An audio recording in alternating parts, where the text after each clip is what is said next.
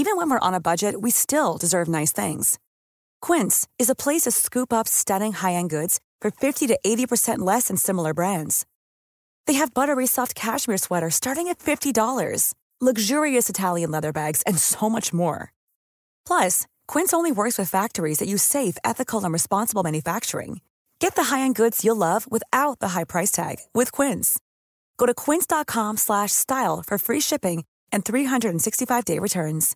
Quality sleep is essential. That's why the Sleep Number Smart Bed is designed for your ever-evolving sleep needs. Need a bed that's firmer or softer on either side? Helps you sleep at a comfortable temperature? Sleep Number Smart Beds let you individualize your comfort so you sleep better together. JD Power ranks Sleep Number number 1 in customer satisfaction with mattresses purchased in-store. And now save 40% on the Sleep Number limited edition Smart Bed for a limited time. For JD Power 2023 award information, visit jdpower.com/awards. Only at Sleep Number stores or sleepnumber.com. Hello, and welcome back to season two. Welcome to In All Honesty, the podcast where you get the honest answers you didn't know you needed. I'm Michelle Elman, and I'm a five board accredited life coach, and I use my experience from this to answer all the questions that have been on your mind lately. As you might have noticed, we took a little break. I say we, it's actually just me. Me, myself, and I doing this podcast alone. There is no team, so I needed a little break to not only regroup, but to launch my second book, The Joy of Being Selfish. So, as much as I've not been doing my own podcast, I have been doing countless podcasts for other people. I've been doing the rounds and talking about my book on pretty much everyone else's podcast. At one point, I think I did 10 podcast recordings in a week, so I am more practice than ever before. But not only that, if you think I am sounding a little different, a little more at ease, a little slower perhaps, then you are not imagining it. I spent hours, many, many hours, recording my audiobook. And when you record an audiobook, you learn so much about recording and the way you speak.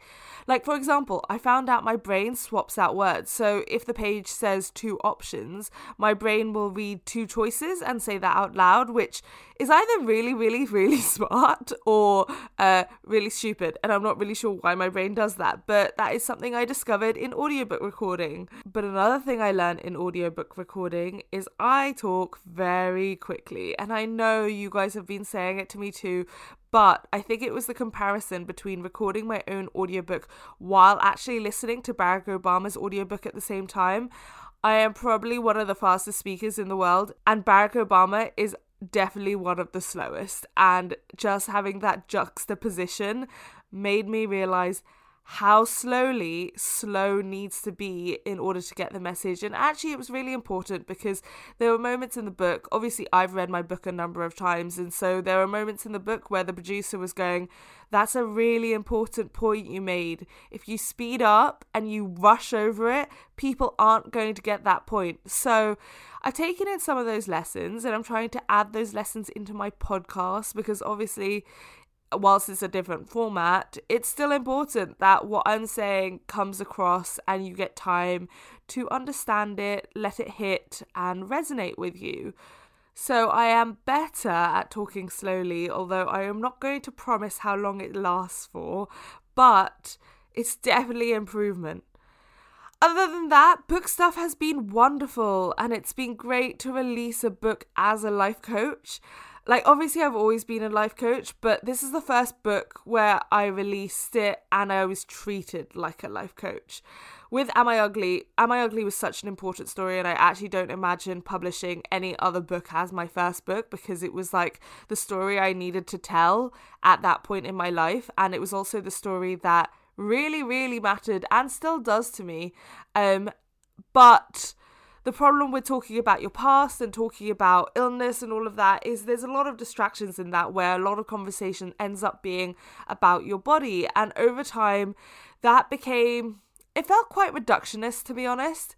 And so to have this book greeted in the way that I'm a life coach being treated as an expert has felt amazing And it's not just in interviews, it's in my general career as well. And that's filled me with so much joy to just have my brain acknowledged and feel like my message of you are more than a body is finally being heard and actually reciprocated. I mean, I guess also the podcast has helped with that. The podcast is the first place where I felt like I was being acknowledged as a life coach. Or even my first first place was the Monday Q&As where I people actually started realizing I was a trained life coach. But the book also really helps. In some pretty amazing news, I have currently sold more copies of The Joy of Being Selfish in a month than Am I Ugly did. And that's saying a lot considering Am I Ugly is what, two and a half years old? Um, and The Joy of Being Selfish is, as I said, only a month old, at least on the day I'm recording this. It's not even a month. Tomorrow it'll be a month. So that's your little catch up. That's where I've been, what I've been up to. And when it comes to the season, we are going to be doing more of the same. Hopefully, slightly better because practice always makes perfect. And the first season of anything is always going to be a little bit of trial and error. But also, this season, I hope to go into some areas in more detail and go a little bit more niche into issues so that we can get to the practical side as soon as possible in helping you give you as many tools as I can. So, this week we are going to start heavy. We are talking about grief. It's important for people to realize that grief isn't just an emotion that exists around death. I think when we first learn the word grief, it's almost an automatic assumption that we don't realize you can grieve someone without bereavement being involved. You can grieve someone who is alive. And until last year, or maybe the year before, maybe 2019, I didn't really have the experience of feeling grief until 2020. And again, it wasn't around a death. So, grief is an emotion you can experience around any loss. So, that can be grieving a job, grieving a relationship, or in my case last year, the pandemic actually brought up a lot of my medical stuff, and as a result, I felt a sense of grief for the loss of childhood that I had as a result of my surgeries. So, in this episode, I want to make sure we're talking about all kinds of grief, as I believe the pandemic has actually brought out that kind of grief in everyone. We have all experienced loss in the last year, whether it's just loss of normality, loss of your job, or loss of normal life. All of that is important, and I think it's important that we highlight that in this episode. And I think we all struggle to process this topic, and I actually don't think it's helped by the fact that there's still such a taboo around the word grief, and the discomfort that surrounds it also prevents conversations from happening that need to be had. And that includes things like the fear of saying something wrong. So let's move all of that taboo and stigma out of the way and let's get into the questions and see what you're all having difficulty with. Hi, Michelle. Thanks so much for this lovely podcast. I've been listening since the beginning and I look forward to it every week. My question is about grief. My therapist passed away almost a year ago, and I feel like I haven't really progressed at all in my grieving. I've started seeing a new therapist, and it's been difficult for me to feel connected to her. I'm sure some of it is because I'm comparing the end of one therapeutic relationship to the very beginning of another one, but I still can't decide if my feelings are meant to be like pinpointing something that's wrong and I need to take note of them, or if it's just taking time to connect because I'm still grieving my old therapist. So I guess I have two kind of questions. How do I disentangle the grief of losing my old therapist from my work with this new therapist so that I can start working on building this new relationship? And two, do you have any concrete steps to take on working through grief? Because it feels like not being able to do that is the biggest obstacle in this relationship and also elsewhere in my life. Thank you again. Hey, lovely. This is so tough that therapeutic relationship is so special and therefore it's understandable you're feeling this loss deeply and then of course the relationship with your new therapist can bring up a whole new set of emotions the first thing I want to say is that it's important to remember that you have loved someone. And I believe that a therapeutic relationship can be a loving relationship, maybe in a different format, but one that is equally important. Anytime you think of a person when you used to think of them positively is now associated with grief. So a continued feeling of grief doesn't necessarily mean you haven't processed the grief, but that the love and the grief are almost intertwined. They're attached now. So you move on with the grief, you don't move on from the grief. In this specific context, for example, you might find that anytime you make a life decision and you hear your old therapist's voice in your head, grief now arises. I know for myself, I hear my life coach's voice in my head all the time. It's so ingrained in every decision I make that I can almost hear what she will say before I even go to a session with her and she tells me things. Therefore, it's a very present voice in your head and probably always will be. The second thing I want to ask you is have you given yourself full permission to actually feel this grief? Sometimes, when it's a relationship like a therapist, we almost feel not entitled to the same level of grief as if it was a loved one or a family member, because you know logically and rationally that it was a relationship where you're obviously paying, and so the dynamic is different. But it's important that you're fully letting yourself feel that.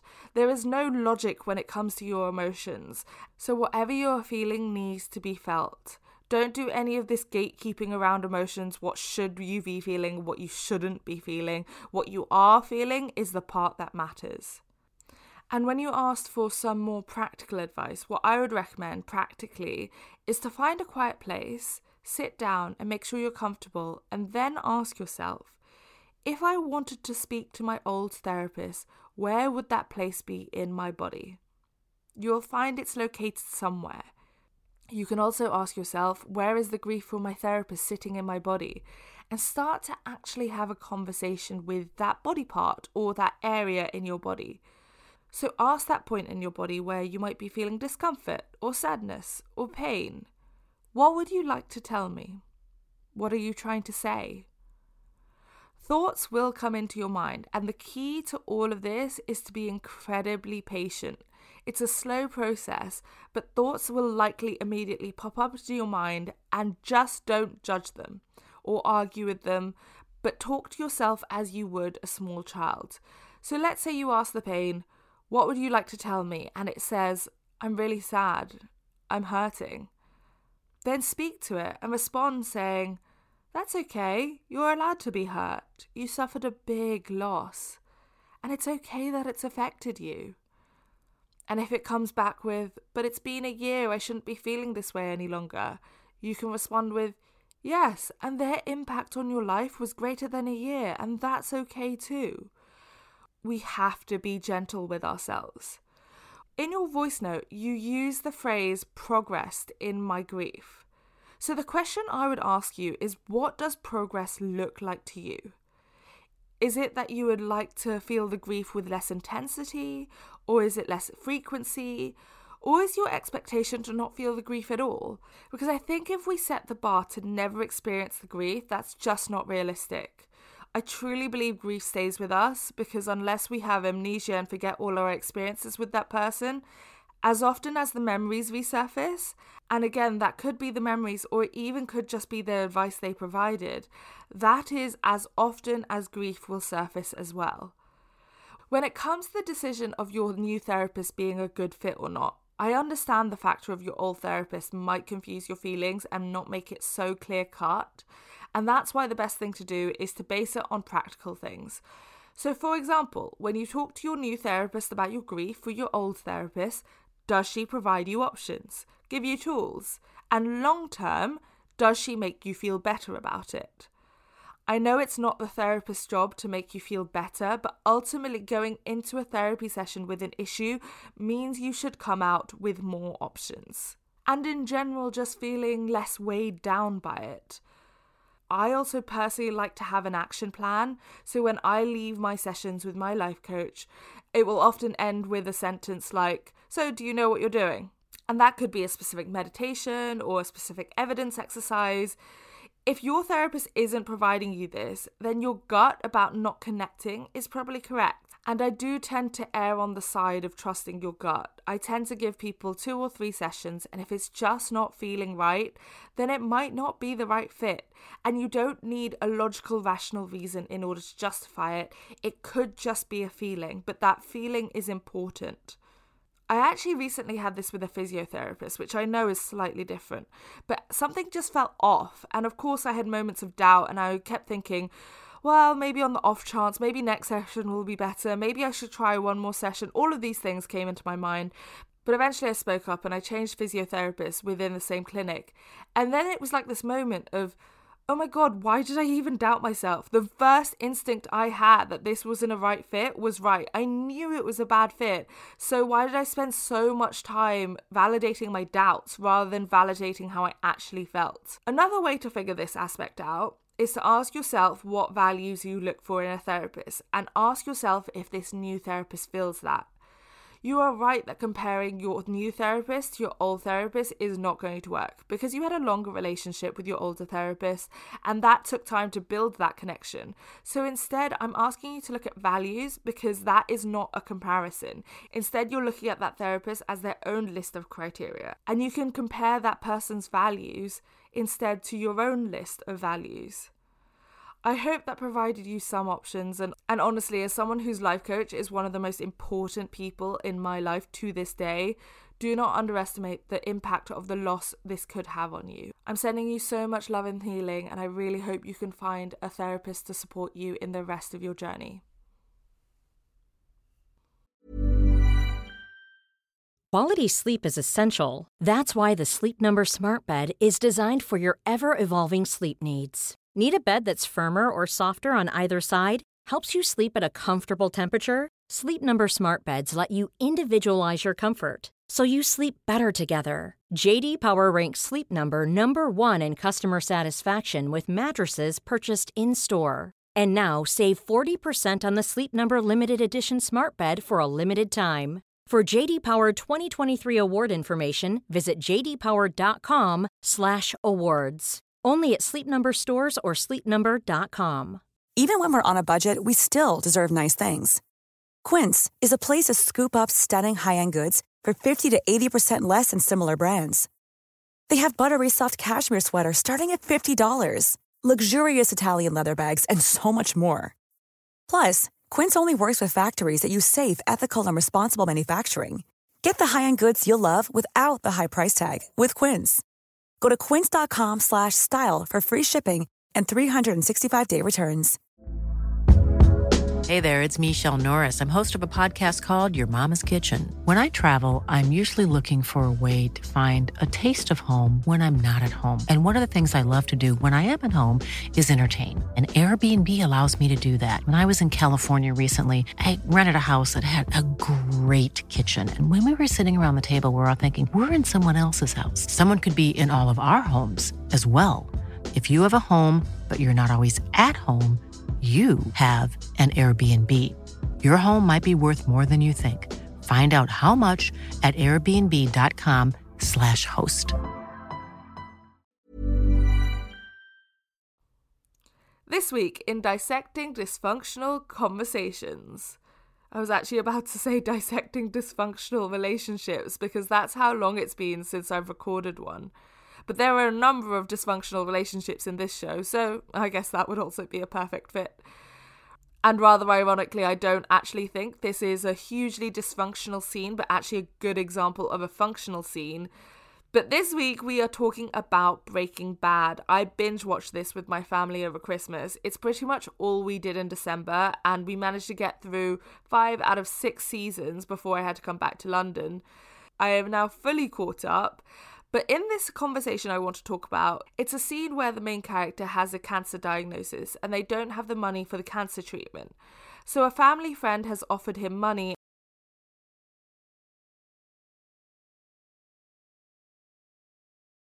And I think ultimately changed his mind.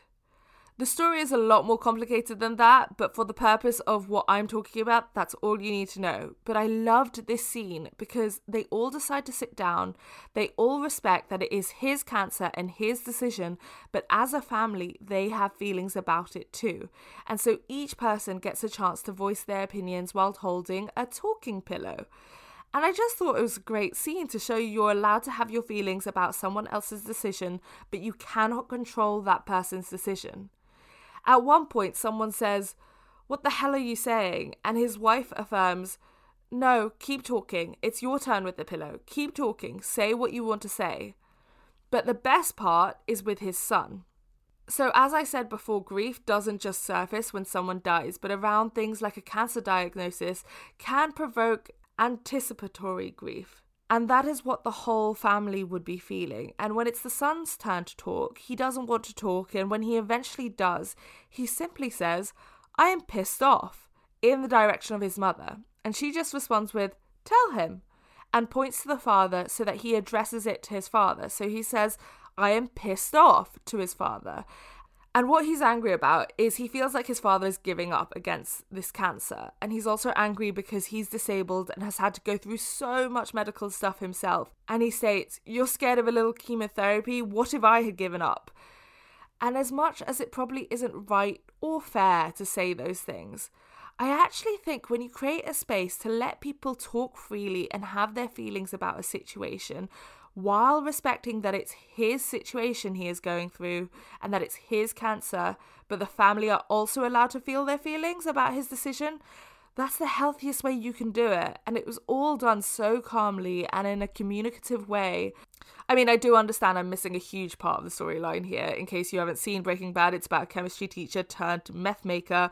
So, yes, lots of drugs in the show, but it's a great watch. And this conversation and this scene in particular, I just thought it fit perfectly in this episode. And it was a really good example. And sometimes I'll throw in a good example, not all dysfunctional conversations, but actually a good scene that could help more functional conversations in our life. And since we're talking about grief, this was too good to not comment on. So let's get on to the next question. Hi, Michelle. I have a question about grief. So, I lost my husband this summer due to illness. Uh, he'd been sick for um, three years and um, we uh, thought he was going to pull through, uh, but he suddenly had to go in to the hospital, and um, a week later he died. And I couldn't be with him all the time because of uh, the corona restrictions. I was allowed to visit, but um, for very short times. And the thing is that um, the first uh, the first day he uh, recognized me and could still speak some. And I had to go home after just being there for a few minutes because I, I wanted to let him rest and I wanted the staff to do their job without me disturbing them. But I have this guilt that I left when I could still communicate with him. Because he turned unconscious 24 hours later. And it just keeps coming back. And um, I really would appreciate your thoughts on that. Thank you, and lots of love. Thank you so much for your question, and thank you so much for sharing that. I'm so sorry for your loss so many people are going to be experiencing the same thing after losing someone so close to you. And so you sharing your story is really going to be helping so many others. And i just i just want to express my thanks and gratitude for sharing that with me um, and opening up so much. When someone passes we have a tendency to want to focus on the final moments with a person but the time you spend with a person in their final moments, or whether you're even able to be there in those final moments, isn't what matters. The whole span of their life matters. The quality time you had together, the moments you both made each other feel cared and loved for.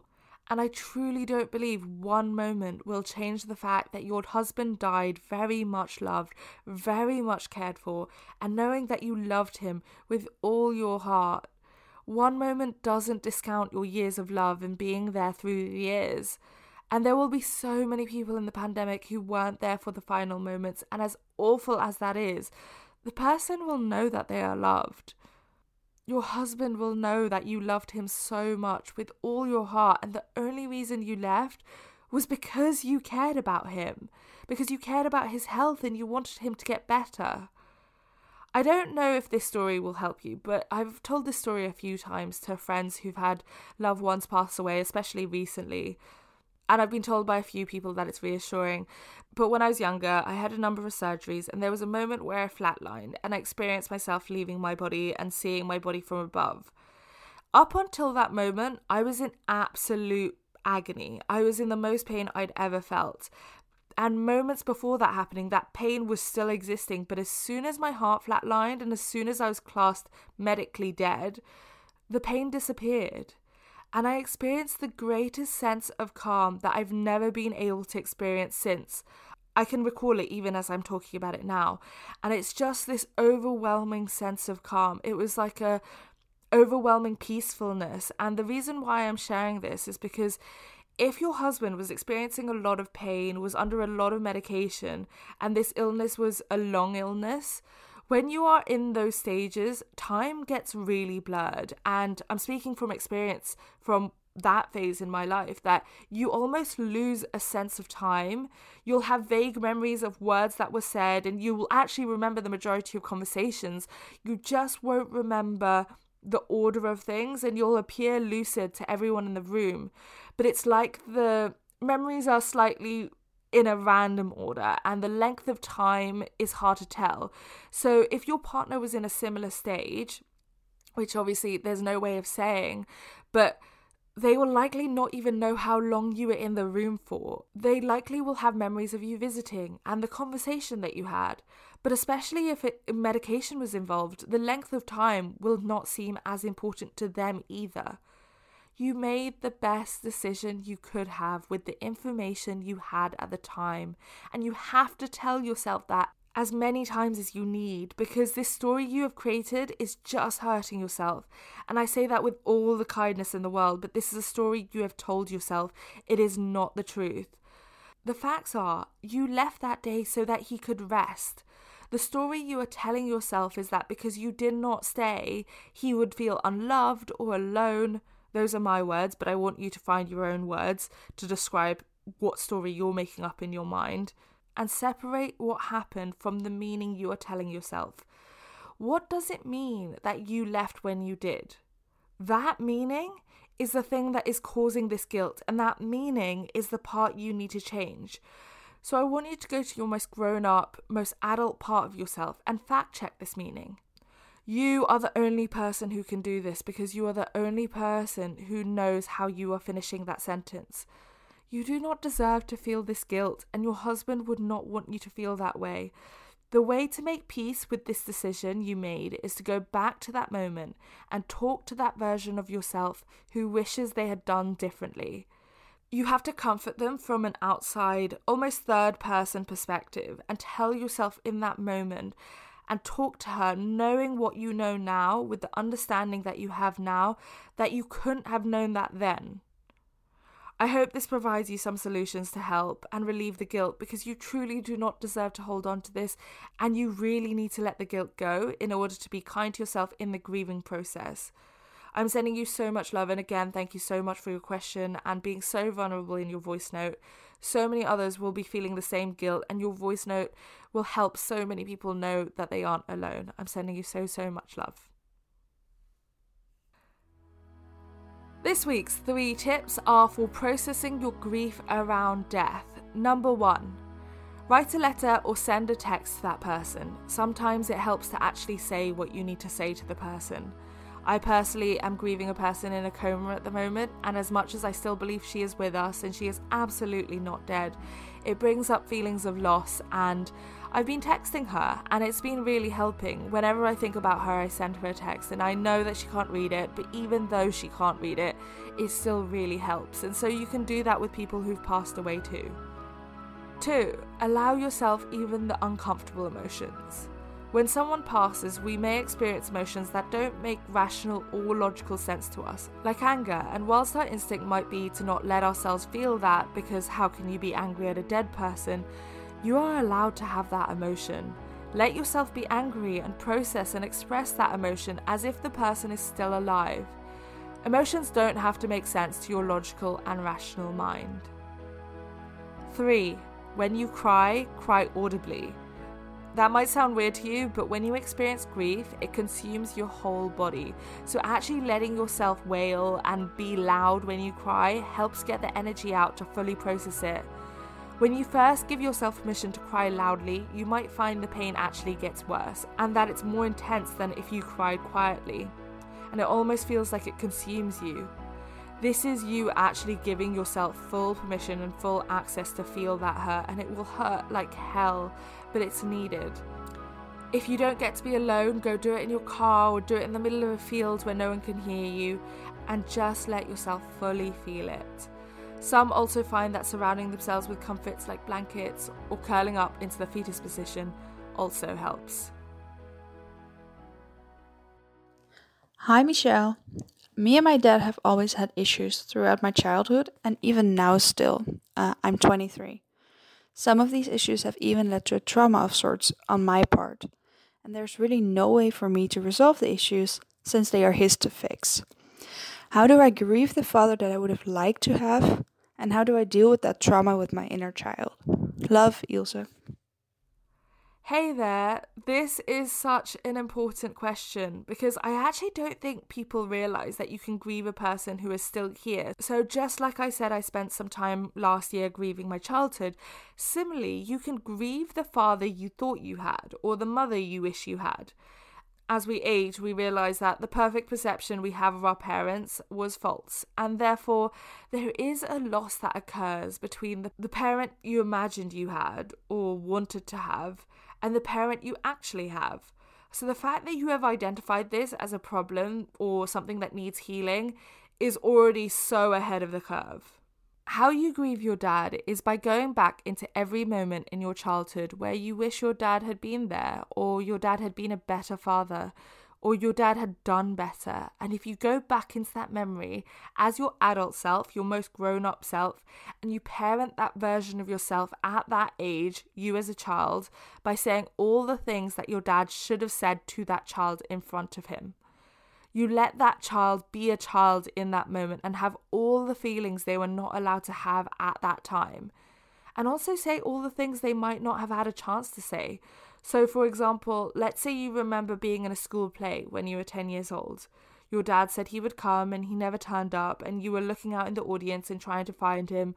And then when you went home, he acted as if you told him the wrong time or the wrong date and never apologized, and basically pretended like it was a non event.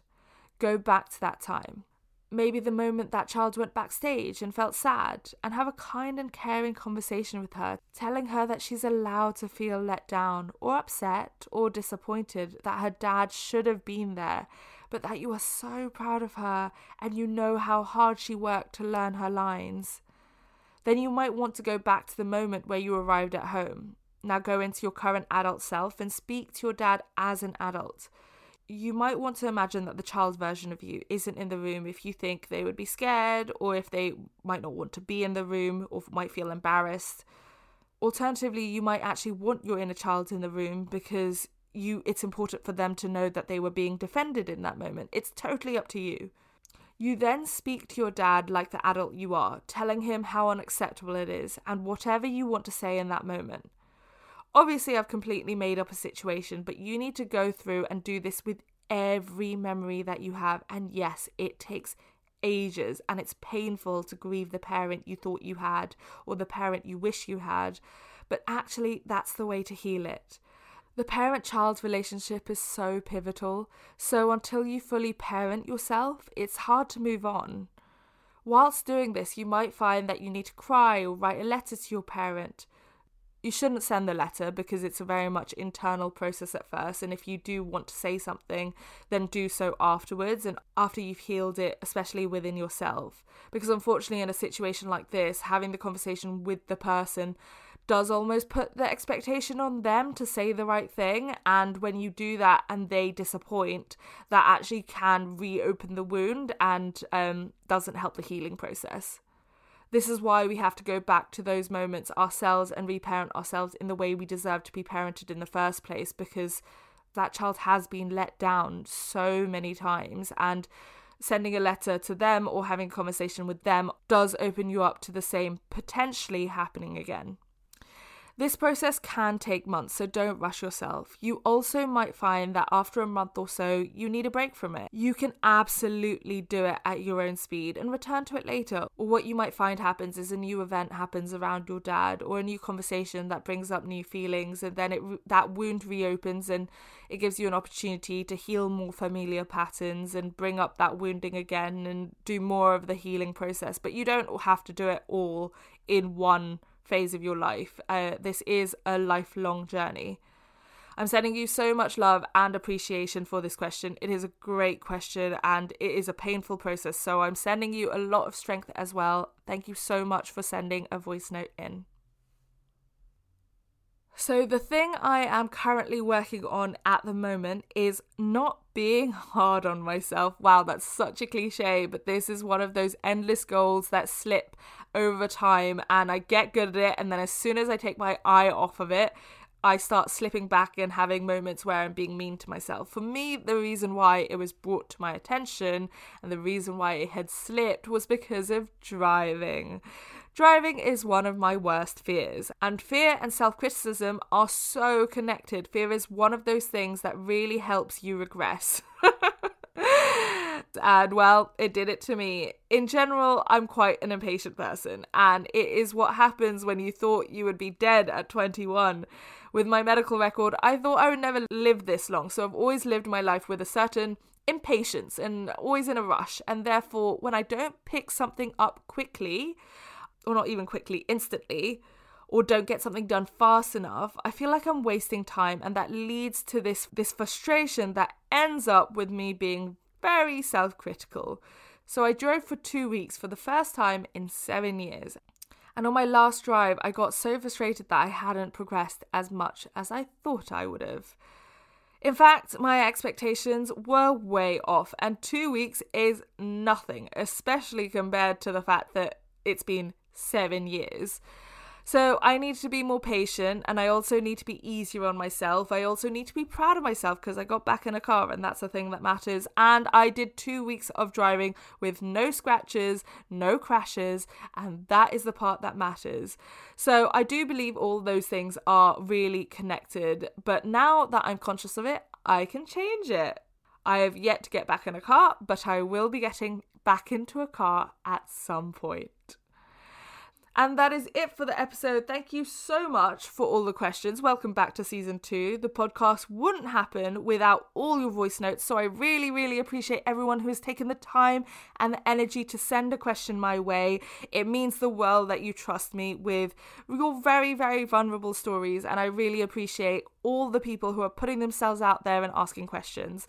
If you would like to be part of a future episode and want to get your question answered, then email me a voice note at in all honesty at mindsetforlife.co.uk. If you didn't catch that, the email address will be in the description below. And go get my new book, The Joy of Being Selfish. It's all about boundaries, and if you like this podcast, you will love my new book because, well, I created them both for lack of a better reason. And if you would like to find me other places, you can follow me on Instagram at Scarred Not Scared. You can find me on Twitter and TikTok at the same username. You can also get my book, Am I Ugly, which was my first book, or watch my TED Talk, Have You Hated Your Body Enough Today? It is online and on YouTube. I look forward to speaking to you in the next episode. Next week, we are talking about cutting people out. So tune in next week for that. And thank you so much for listening. Have a great week. Bye. Planning for your next trip? Elevate your travel style with Quince. Quince has all the jet setting essentials you'll want for your next getaway, like European linen, premium luggage options, buttery soft Italian leather bags, and so much more. And is all priced at 50 to 80% less than similar brands. Plus, Quince only works with factories that use safe and ethical manufacturing practices. Pack your bags with high-quality essentials you'll be wearing for vacations to come with Quince. Go to quince.com/pack for free shipping and 365-day returns. Mom deserves the best, and there's no better place to shop for Mother's Day than Whole Foods Market. They're your destination for unbeatable savings, from premium gifts to show-stopping flowers and irresistible desserts. Start by saving 33% with Prime on all body care and candles. Then get a 15-stem bunch of tulips for just $9.99 each with Prime. Round out Mom's menu with festive rosé, irresistible berry chantilly cake, and more special treats. Come celebrate Mother's Day at Whole Foods Market.